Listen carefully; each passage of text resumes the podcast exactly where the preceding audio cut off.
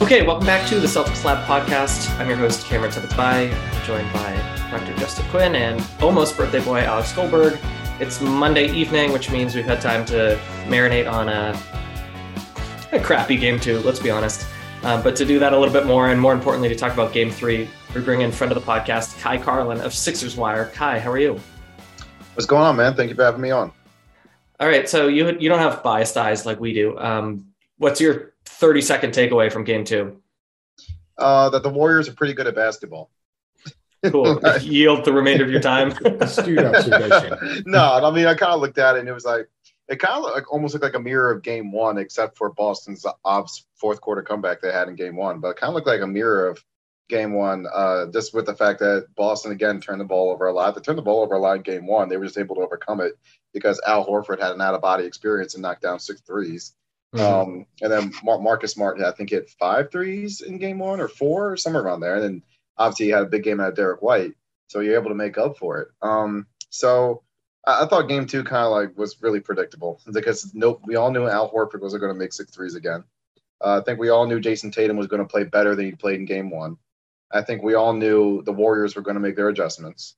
And now we move on to Boston for game three. And we'll just kind of see which team makes the adjustment, you know, going from the airplane from one coast to the other. So we'll see what happens on Wednesday. Sure. And I'm going to just repeat myself, something I said 30 seconds ago before we started recording. Only twice has a road team gone up 2 0 in the NBA Finals. So uh, it's an ugly game, too, that we'll talk about, but the history was against the Celtics on that one. Bef- before we get into basketball, that music that you heard off the top, that's from Divine Sweater. Uh, Alex, how was the gig? Gig was really fun. Uh, had a packed room at O'Brien's Pub in Allston. It's always fun to play with the Crystal Casino Band, who we love so much. Always a good time. Uh, more Divine Sweater stuff coming soon, as always. Cool, tremendous. So let's get into that game too. And um, yeah, you alluded to it, Ky. The turnovers were fast and loose for the Celtics. They had 11 in the first half, which led to 18 Warriors points. Um, so those who watched the game will remember the game was basically tied. The Celtics were down two at the half, but conceivably they could have had a double digit lead or a, a hefty double digit lead at the half if they held onto the ball. So before we get into the third quarter, let's just quickly go around the horn. Do you think the Celtics, Kyle, I'll start with you, are the Celtics creating these turnovers out of nothing, or is it something the Warriors are doing? I honestly think it's just carelessness with the basketball. Like I really don't think it's just. I mean, obviously the Warriors are a good defensive team, but a lot of them just kind of seemed unforced. Like when you kind of like were watching that game throughout the whole thing, wasn't like the Warriors were like really pushing up on Smart or or Tatum or any of them and kind of force these guys into these live ball turnovers. And obviously those are the worst kind of turnovers because then the other team's going the other way. So to me, it was like you kind of alluded to it at the end of the first half. Boston went up by five, I think, after Derrick White hit like a corner three and late in the first half. And you thought the Celtics were going to take a pretty solid lead going into halftime. Instead, again, they start getting careless with the basketball, and the Warriors turn a five point deficit into a two point lead at halftime. And to me, that was kind of like, okay, now the momentum's all on Golden State side. And you know they're going to come out big in the third quarter because that's what the Warriors do. So for me, the game, obviously, the game, you can't lose a game in the first half, but it kind of felt like the game swung completely in the Warriors' favor towards the end of the first half there. Alex, pick up that thread. Um, I, I, I am 100% inclined to agree that the third quarter got started at the end of the second quarter. Um, but Alex, when did you know, and maybe it was the second quarter, when did you know that something bad was happening in the third? Um, I think pretty early on in the third, you could tell that the energy was not great. Um, I, you know, I actually honestly felt reasonably confident heading into the third. Uh, after the half, I thought that despite the turnovers, the Celtics uh, and Jayson Tatum in particular were playing reasonably well. But you could tell pretty early on in the third that things were getting a little dicey. And, you know, I, I do want to push back just a little bit on the idea that um, this is mostly the Celtics just coughing up the ball, because I do think that they were not super prepared for the Warriors' level of physicality that they brought uh, to that game. I think, mm-hmm. in particular, one person that and that really stood out to me was Al Horford, I don't think was ready for the kind of blitzing, aggressive defense that he faced. And they really went out of their way to make sure that he didn't get any clean looks or easy pass attempts. And as we have kind of discussed ad nauseum uh, throughout this postseason run. So much of what the Celtics do depends on Horford being able to create out of that elbow spot or just kind of being there and having shooter gravity. So I think that um, the Warriors really schemed pretty aggressively around taking him out of the game flow early. And I think that the Celtics were not super prepared for that, which I think might have resulted in not all, but definitely a chunk of those turnovers. It was not just Boston throwing the ball away. So that third quarter ended with a 19 to 2 run. Justin, maybe Alex is correct, maybe Ky is correct. It's probably both. Um, I think they're both correct. Who's responsible when a team gives up a 19 to 2 run? Who on the Celtics roster or sideline needs to step in? Because A, this is a familiar theme, but B, uh, nothing seemed to be being done about it. I'm not entirely sure there were a lot of things to do about it. We can discuss some adjustments that could have been made. I think that things were relatively under control until they weren't in like we we we talk about how the momentum started to swing at the end of the first half. It was really a barrage. It was just I, I don't know how you can you can like substitute out or ATO or when, when when the Warriors are rolling, they're really really hard to stop. And we kind of danced around the the Celtics some okay so let me back up a little bit here the celtics had a lot of turnovers and a lot of them were unforced but they were unforced because of how they were being defended which doesn't sound like it makes sense but it does mm-hmm. because the way the warriors get under your skin is really aggressive defense really really quick responses and really really punishing uh, retribution for your mistakes yep. all those things come combine and we saw some cracks start to appear in the foundation at the end of the first half after a certain incident we will definitely talk more about. Uh, and at that point, the Celtics were in their head. And they weren't in their head because of the same reason, say, they were just being lazy. I, I, can't, you know, remotely get in there, but I can guarantee you how the Warriors were playing them made them feel like the control they thought they had was just evaporating from their fingers. And that's just how the Warriors play. They're going to have to find a way to maintain control of the ball and themselves a lot better if they're going to have a chance in the series. Yeah, and in game one, a lot of that came down to Marcus Smart and specifically Udoka saying to Marcus Smart, like, all right, get control of this.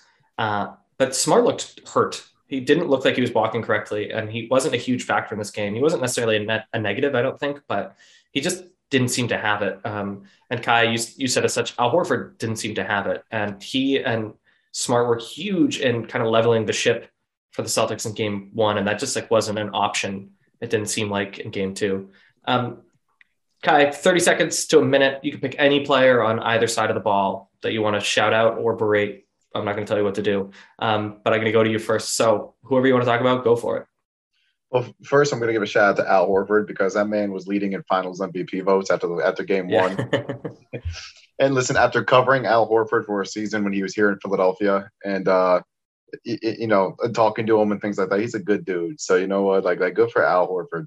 Um, to Alex's point, it was kind of weird that the Celtics, like, because normally, like, when we were all kind of talking about this series and we're previewing it, everybody's like, okay, make sure you, you guard Jayson Tatum, make sure you guard Jaylen Brown, make sure you contain Marcus Smart. Nobody on their scouting report was like, yeah, we better get out to Al Horford at the three point line. like in game two last night, I thought it was, in, or uh, Sunday night, I thought it was interesting. Draymond Green really just was really blitzing Horford like immediately. So, um, I mean, again, give the Warriors credit. Like for me, I'm, I'm giving a ton of credit to the Warriors. Um, I thought Jordan Poole Poole was another one. Like they did a really good job against him in game one, really kind of getting in his airspace, not giving him any uh, any type of clean looks. And when you got a shooter like Poole who just thrives off of you know like big big shots and like energy plays and things like that, it was really good that Boston was able to get into him. Game two, he was able to kind of free himself up. Green set a couple of good screens, or I'm going to say that in quotations, screens, uh, to to get Poole open a little bit. And and listen, give Poole credit. He knocked down some tough shots. I mean, hell, that that uh, that kind of seemed like that heave to end the third quarter. That was it. That kind of seemed like that was the dagger. And then uh, obviously Boston wasn't able to recover going into the fourth quarter. But um, yeah, like the, I would just give Poole a shout out. I want to give Al Horford his credit, and I want to give the uh, the Warriors as a whole. Just, I mean, listen, there's a reason why that team has three championships. Why why that core has you know been there, done that. So, um, you know, you know, it's going to be on the Celtics, kind of like what Justin said, to clean up their mistakes and head on to the next one in Game Three. All right, uh, Alex, you're up. Player of your choosing. Thirty seconds to a minute. Go.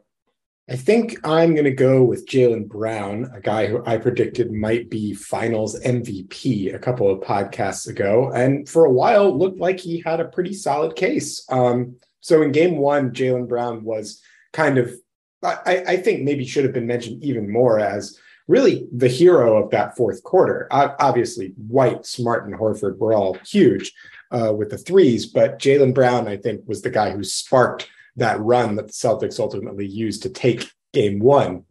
And in game two, at the very beginning, it seemed like more of the same. Jaylen Brown got eight quick points, seemed to be a real physical matchup problem for the Warriors, and they were they were really struggling. Um, but then, you know, he got the second foul, this call that I just we'll, we'll get into the officiating later, but Zach Zarba man. Anyway, um, Jaylen Brown got a questionable call uh, for his second foul early in the first quarter, and then kind of was quiet for the rest of the game. He really faded from uh, from the rest of the game, and part of it was the Warriors, you know, going out of their way to defend him. In particular, Draymond Green spent a lot more time on Jaylen than I think he did in Game One, and it was pretty clear from how the Warriors were scheming that they were intent on trying to make life a little more difficult for Jaylen Brown. That being said, these are the kind of games where Jaylen needs to be able to really put his head down and play through the foul trouble. I know that this is a thing where he, he the call was bad. Like the second foul call was not good, and that forced Ime to sit him for a little bit, which took him out of his rhythm.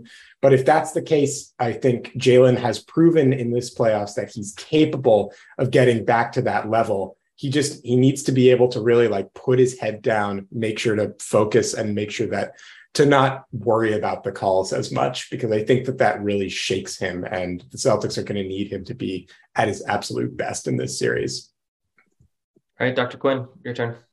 So I'm going to cheat a little bit and do about 15 seconds on two players, one on each team. Uh, Klay. Damn it! Come on.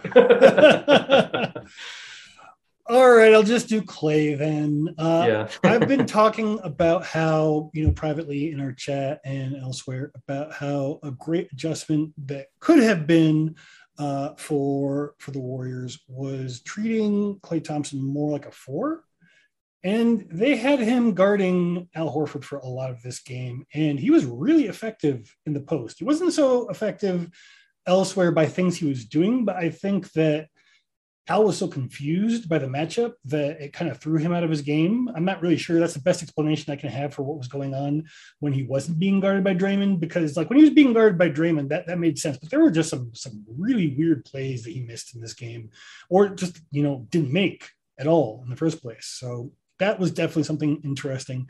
I do want to say something about Jayson Tatum. Do you have any any qualms about that? No, I wanted Klay. Okay. Well, I'll, I'll, just say that Jayson Tatum needs to be more assertive. He needs yep. to get downhill. He needs to attack the cup. If he doesn't, they're not going to win this series. That's it's that simple. It's not the same kind of series he's been in the last two rounds. There are points there for the taking. There are foul calls to be had. Uh, he doesn't need to try to get them. He just needs to attack the basket. That's all I got. I'm gonna.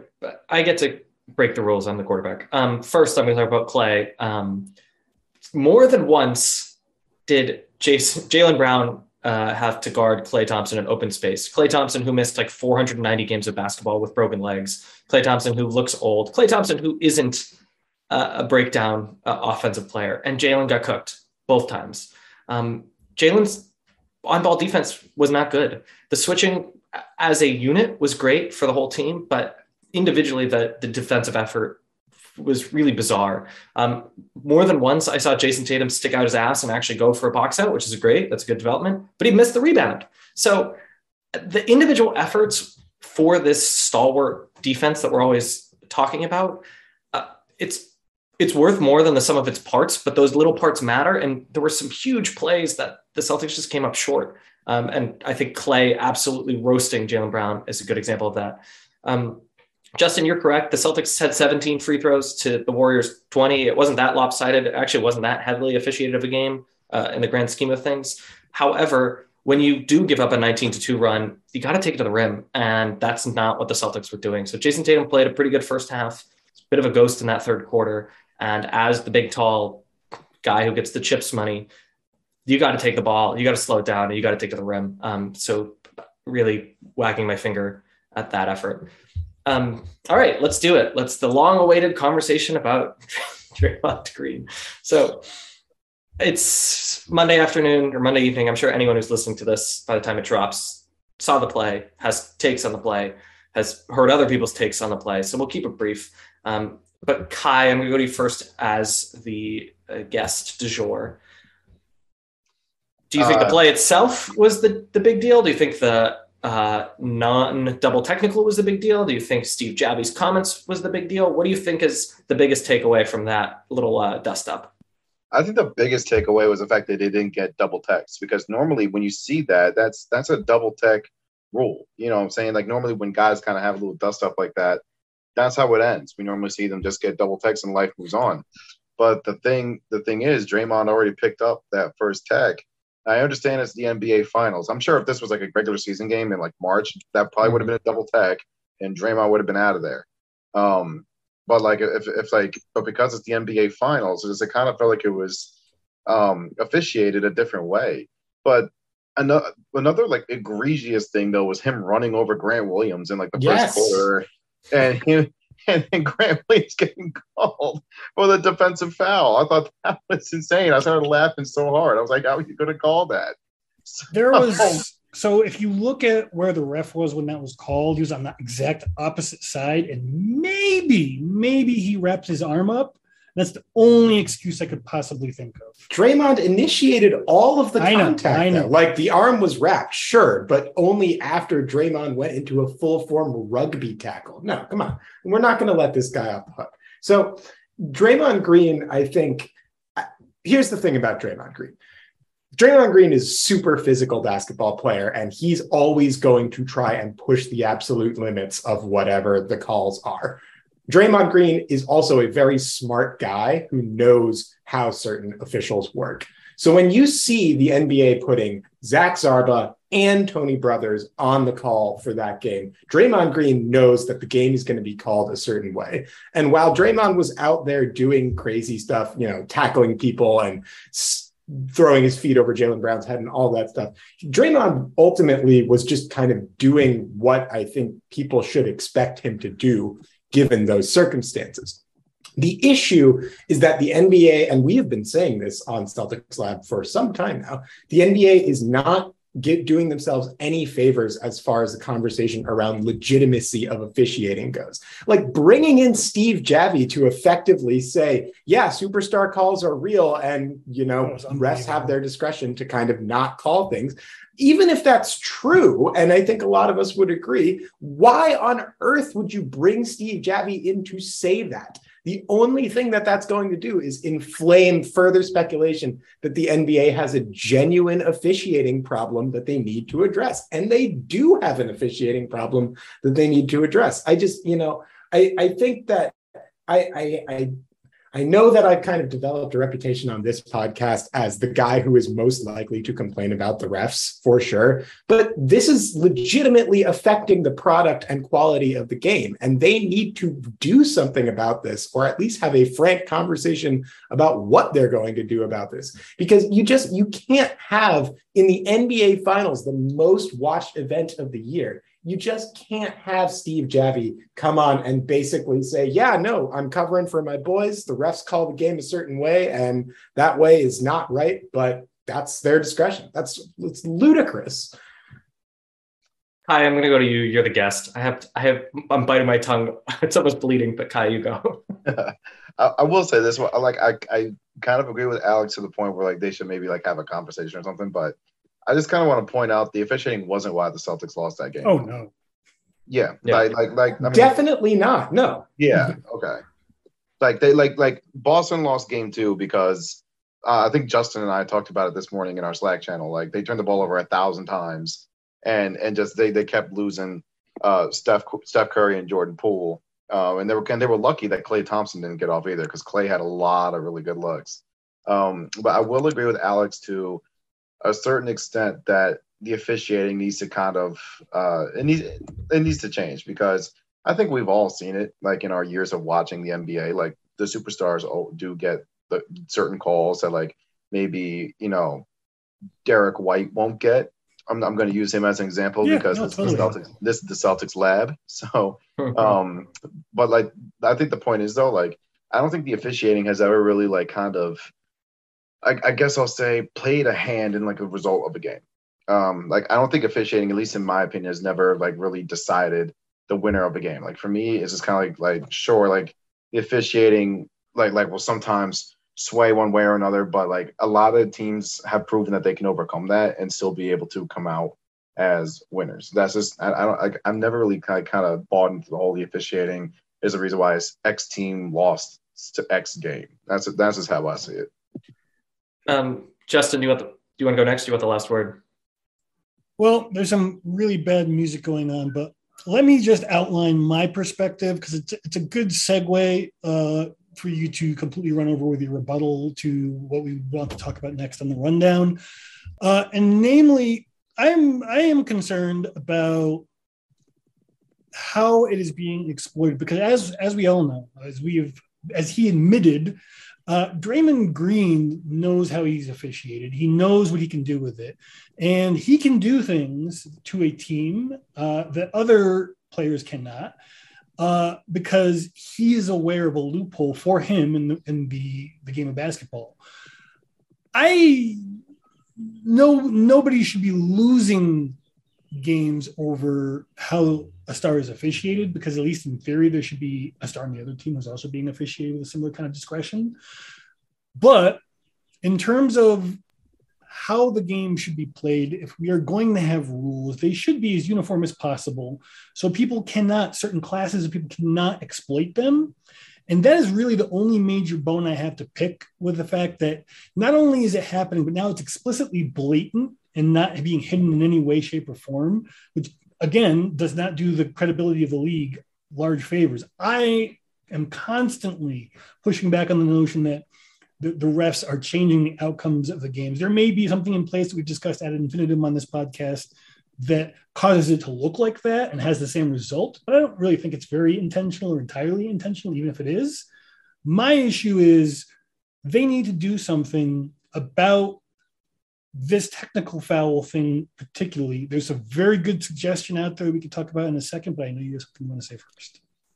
Yeah, let me just go in order and then obviously we've got to get to game three. Um, first, the NFL has been has had high profile games decided by Refig in a much more obvious way, and the NFL is the corona of American sports entertainment. So it doesn't matter. It's not ruining the pro- it's not ruining the product. If the NFL can outlive it, it's not a problem that's going to take down the NBA. Um, they they can get through brain damage, brain damaging yeah, all I mean, their employees. So I mean, apples and oranges. Yeah. Right. Anyway. Okay. Second, the Steve Javie thing. Steve Javie is just an old man being brought in to entertain. He and Van Gundy had no idea what they were talking about. It wasn't that the NBA but came why in. Why do it? because be, exactly. So here's the thing: the ABC broadcast was not that interesting as far as I can tell. The let's bring the ref in, like any sport, is never interesting or anything other than pretty cringy. So it's not that this was like a new thing that they were trying that was a disaster. It was they brought a guy in who is not media trained, who just kind of riffed, and he said the secret thing that no one's supposed to say, except that in every sport, superstars get the call. In every sport, in baseball, you sit there for three innings and say, okay, how's he calling the strike zone? Oh, that's how he's calling it? Great. In basketball, you say, oh, how the ref's going to call this one? That's a technical foul? Okay, great.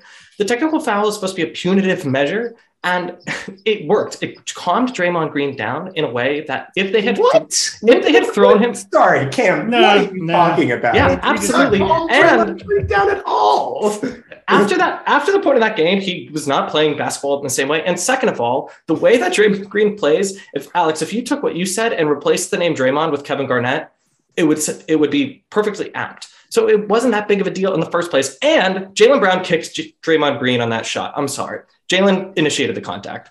Oh my god, dude! No, no, I'm, no I Yeah, have hard- to push back hard- on hard- this. hard- I'm, I'm sorry. I have That's to push okay. back on can this disagree. because Draymond Green saw that technical foul go that way and then immediately started playing just as physical, if not more so. The play where he tackled Grant Williams occurred after that moment. Like That was, Draymond. a, that was a fine play. No, it's not. You can't just Get tackle a dude. That's ridiculous. What are you talking about? No, I, I, I get that Draymond Green plays the way that he does. And I listen, I would If love for the Celtics to, play, to have played that way. listen, if Draymond Green gets I don't want uh, to see someone get injured. I don't want to see a fight break out. And like Yeah. honestly, I think that that leads to that kind of behavior by rewarding it. I think that there is there was a good suggestion. I forget who um, Dan Feldman, maybe I think yeah, from NBC Sports, who talked about the idea of just getting rid. Like if it's a flagrant, you can be bounced, but if it's not a flagrant, just treat it as a common foul and move on. I think that's the easy solution. All right, speaking of moving on, we, we really do have to move on. Um, and first, we got to talk about our partners at Bet Online, the number one source for all your betting needs and sports info. You can find all the latest odds, news, and sports developments, including this year's NBA Finals, the NHL Hockey Conference Finals, Major League Baseball scores, and all the latest fighting news, including uh, way into the future. Bet Online has this early season of NFL futures. Bet Online is your continued source for all your sports wagering information, from live betting to playoffs, esports, and more. Head to the website or use your mobile device today to receive a 50% welcome bonus on your first deposit. Just use our promo code CLNS50 to get the bonus and get in on the action. Bet online where the game starts. Um, okay, before we talk about game three, the Celtics pregame talked about Brittney Griner. They talked about gun control awareness and advocacy, and that feels pretty important. So I wanted to pause and not talk that at the very end. Um, and everyone on this podcast, of course, supports bringing home Brittney Griner and of course, supports more gun control, please. Um, okay, let's talk about game three. Ky, you're on the hook. How critical overall is this game three, do you think? Um, I'm going to go out on a limb and I'm going to say the winner of game three wins the series. Um, ju- just because, like, the minute you take a, a 2 1 lead in this series, um, it just, it- again, the momentum's going to be on your side. Uh, you know, the Warriors or the, or the team with the home court advantage. And I think the Warriors, correct me if I'm wrong, haven't they won like a road game in, in, a, in a playoff series for like 14 playoff series in a row? Some Like, disgusting something like- yeah, Wacko, yeah, yeah. some disgusting number like that. Pretty much ever since Steve Kerr took over, like that, that's just kind of like how, how it is.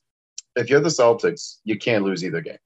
You you gotta win game three and game four because I don't think they go back into San Francisco and win another game. Like winning game one was hugely important, obviously, because now home court advantage is on your side. Uh, Boston can't lose Wednesday or, Friday. Yeah, you, you, you can't go back 2 2. You can't go back to the Bay down 3 1. Definitely can't go back down 3 1. But it, like if you go back 2 2, it's basically the same thing. You're just, I, I don't think, I don't think the Celtics win this series if they don't win both games. They've got to win both games. Now, at the beginning of the series, at the beginning of the series, I said Warriors in five.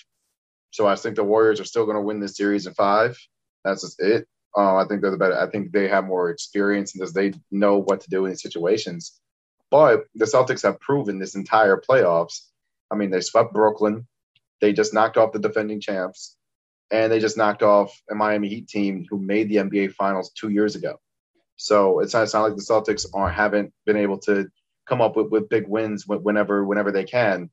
But if, if Boston doesn't win both these games, I, I think it's a wrap. Gold- Golden State will win. I think they can afford to to lose the second one of their the home stretch. Uh, I think they can, but they will basically have their backs against the wall in that situation. I do tend to agree with you that they they need to work as hard as they can to win both of them. And I think if they lose the first of the two, they're screwed. But but you think they can go back to the Bay and get another one? I think they can, but again, there will be zero room for error. Like they can't even it- have they can't even have like say three consecutive plays like what caused the avalanche in this last game. Right, right. And I, I don't think, like, I don't think the like one if the Warriors were to get home court advantage back, whether it be Game Three Wednesday or Game Four on Friday, and go back to San Francisco two two, like they're they're like they're gonna be playing with. I, I guess I guess not house money, but I mean they'll be at home, and I, I feel like like well, like they feed off that crowd, and like I just I'm not sure have to I'm, win the next game. I'm not sure if the Celtics could do it again. Yeah. I, I, I have my doubts. I think it just depends on how they lose. Like if they lose yeah. on a, a, buzzer beater in game four, and that's why it's 2 2, I think they'll be hungry and focused. But if they get punked again, I think you're right that the Warriors are the disciplined veteran team and the Celtics team could implode uh, because right. they're a little too young. Um, right. Let me, Ky, stay with you. Uh, what adjustments should the Celtics make? It could be something big, be something on the margins, but if if you could make this happen, what do you think the Celtics uh, should do in terms of an adjustment? For me, it's as simple as ball movement. Like ball, ball movements are always such kind of like a um, it's such a simple thing in basketball, but like there are so many teams that just they will be terrific on ball movement, like for like three four possessions in a row, but then like for like ten possessions in a row afterward, be zap gone. Guys trying to go one on one. I mean, I've seen it with the Sixers plenty of times. Mm-hmm. Like Sixers will move the ball, but then all of a sudden, you know, James Harden or Tyrese Maxey will start going one on one with people for five straight, five six straight possessions. I saw it with the Celtics the other uh, in Game Two. Like the ball was jumping around uh, the, the early part of Game Two, and obviously it helps that Jaylen Brown was knocking down really kind of t- some tough shots. Give Jaylen Brown credit, you know, he's a bucket. But I kind of look at the Celtics, and I feel like another thing that really led to the turnovers was stagnation on the offensive end holding the ball, letting the Warriors come to them and kind of force the issue. Like like that. That was another thing that just like it. I felt like the Warriors brought the fight to them in Game Two, which is to be expected. They were down 1-0. but yeah, just it kind of felt like the Warriors literally just brought everything to them, and the Celtics just took it. So for me, it's just like again, if, if from the Celtics in game in, uh, in Game Three, they, they got to move the ball and they got to be able to pretty much play their game which they have been for the majority of the playoffs. And maybe maybe Ime Udoka thinks about going small and maybe going the small that way because Robert Williams is clearly hurt. Uh, I don't know if he can play Daniel Theis too much in this series, and and like you know, so at that point you might have to go to Grant Williams. All right, uh, Alex, I'll go to you. Big adjustment, little adjustment. What are the Celtics? What ought the Celtics to do? Um, there's two things that the Celtics really need to do, and one of them is an actual tactical adjustment, which is that they need to make life a little bit more uncomfortable for Draymond Green. Um, I thought that he had a lot of moments in that game where he was able to take the basketball and kind of go right to the rim and get uh, finished through contact. Um, he, in general, seemed like he was playing with much more substantial pace and doing a lot more to initiate things like dribble handoffs. And he, he just generally was much more engaged. The Celtics need to be ready to match that intensity and they need to be ready to scheme a little bit for him because of how central he is to the Warriors' offense. That's the big tactical adjustment. And then the big mental adjustment is the same adjustment that they've had to make over and over and over and over again this postseason, which is they need to get out of their own way and they need to just not make the kind of silly mistakes or go for home run plays as much as they do. This is the Achilles heel of the Celtics offense is that there are times where instead of getting back to a process based, methodical oriented offense that makes the easy pass or you know has lots of off ball movement for layups and open threes. They start going for home run plays. Marcus Smart try, starts trying to thread the needle between two guys. Jayson Tatum takes a pull up three way too early in the shot clock. Jaylen Brown goes for a finish that he doesn't have position for. It, it's it's really at the end of the day that, and and you know, despite the big brouhaha about the refing, I do ultimately agree the Celtics lost that game, and they are more responsible for that than any ref could be. Um, at the same time, you gotta you gotta just minimize those small mistakes. There's little things that the Celtics can do, and that I'm sure they will review in the film session to make sure that their offense is a little bit more process oriented for sure. Um, just really quickly, I didn't get a chance to chime in on this one, but um, I, I do think that the Celtics can win this series going back to Golden State 2 2. Um, my thinking being that they are a historically great road team in the playoffs and have been all season long. We won three in Miami in the last series for whatever that's worth. And I know that the Bay Golden State has a great home crowd uh, that they really feed off of, and they're a super energetic team. They're definitely better than Miami. I don't want to get that twisted. But the Celtics team has proven time and time again that they have what it takes to win on the road if they absolutely need to. I think if they lose both, they're probably finished. And I would prioritize game three over game four for sure. But um, they, they can win a series tied 2 2 for sure. Uh, I mean, I will give them credit for going to Miami winning three times because the Heat, they were undefeated at home going in the Eastern Conference Finals. They can't um, punish you in the same way, though. Yeah. It, like the Heat, the, for me, it was like the Celtics kind of had issues with a one legged Jimmy Butler, and four of the five Heat starters were hurt. The sixth man of the year was hurt, and he still took them to seven games.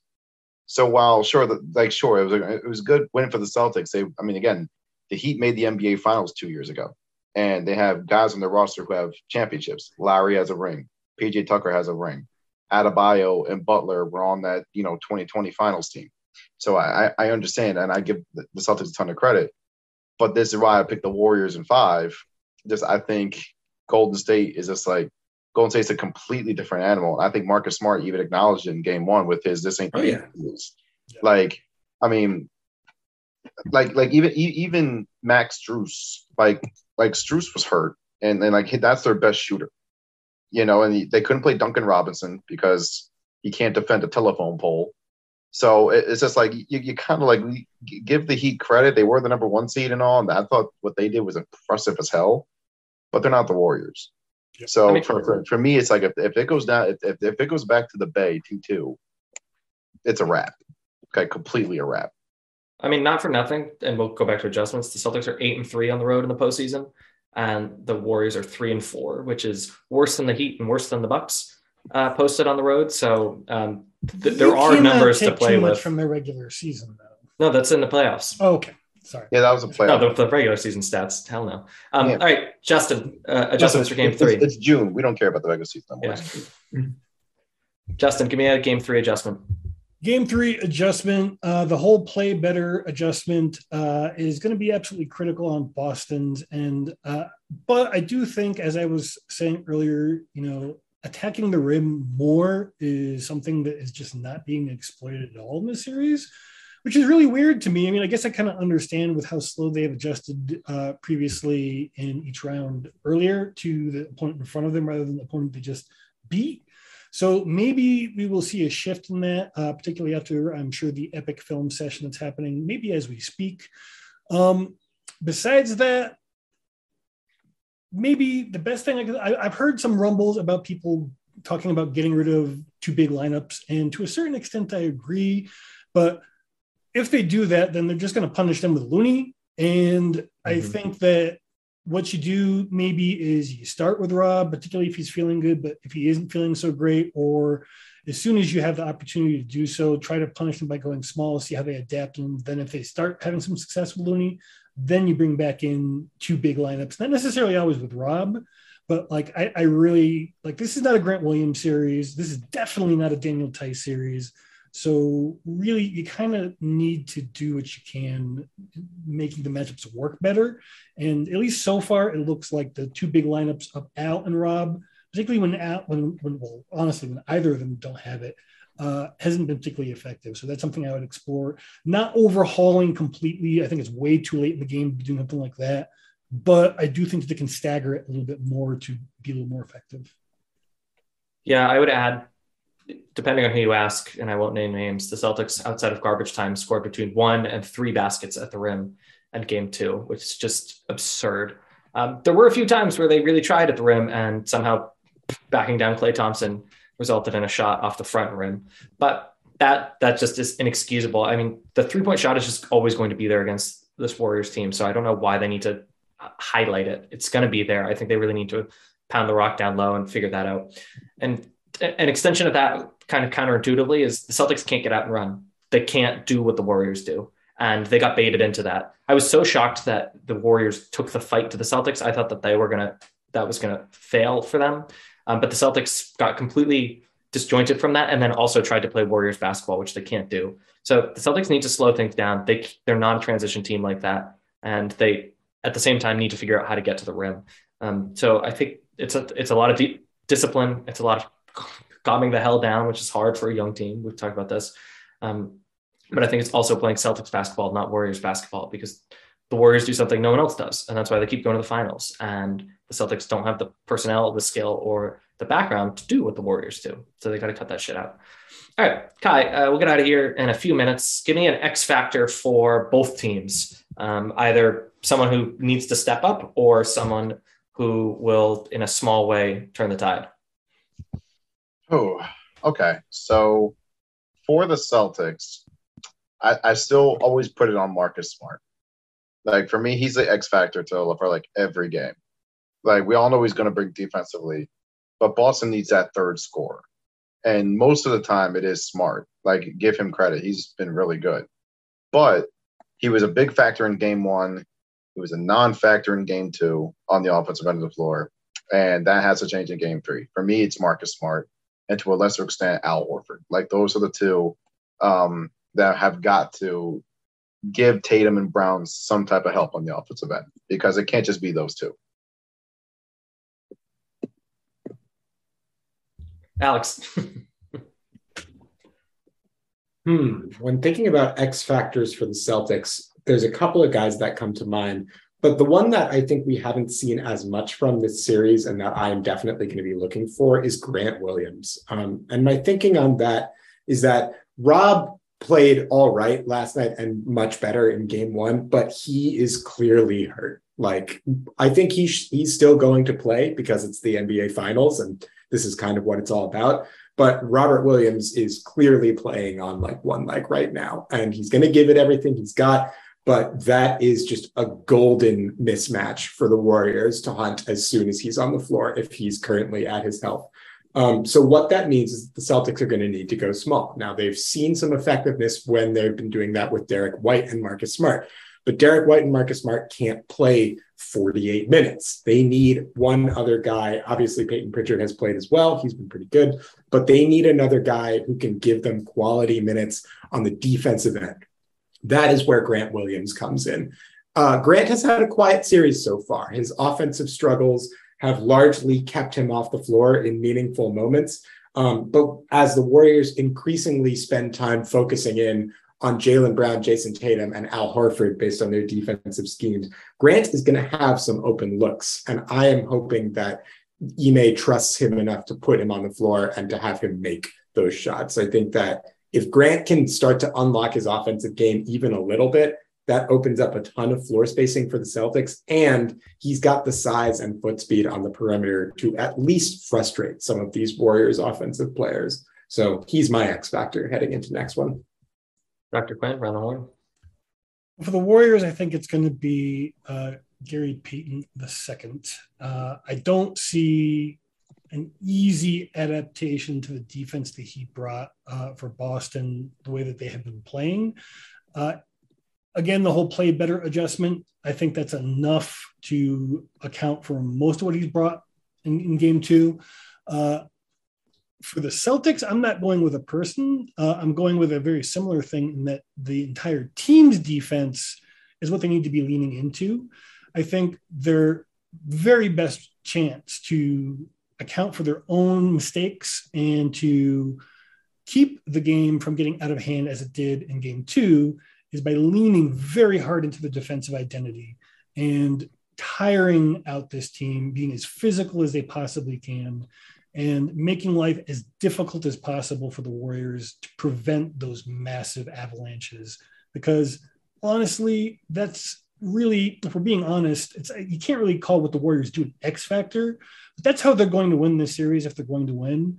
And the best chance the Celtics have of winning this series is preventing that from happening. And lucky for them, their identity has always been defense. Yet we have been mostly discussing about offensive adjustments they can make that, frankly speaking, I don't even think are going to be enough if that's the only thing they do. Yeah.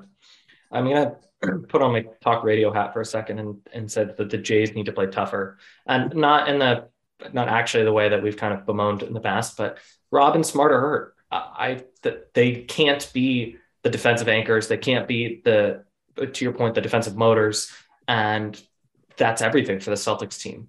So uh, independent of what Rob and Smart can offer, there there are lapses that need to be filled in, and this is the moment that the Jays need to step up. You don't need to go punch anyone in the mouth. They don't need to do anything rash or outside of their skill set, but I do think that they need to play a little tougher. I think Jaylen got a little chesty and then did not back it up on defense. I think Jaylen Brown was complaining to the refs again.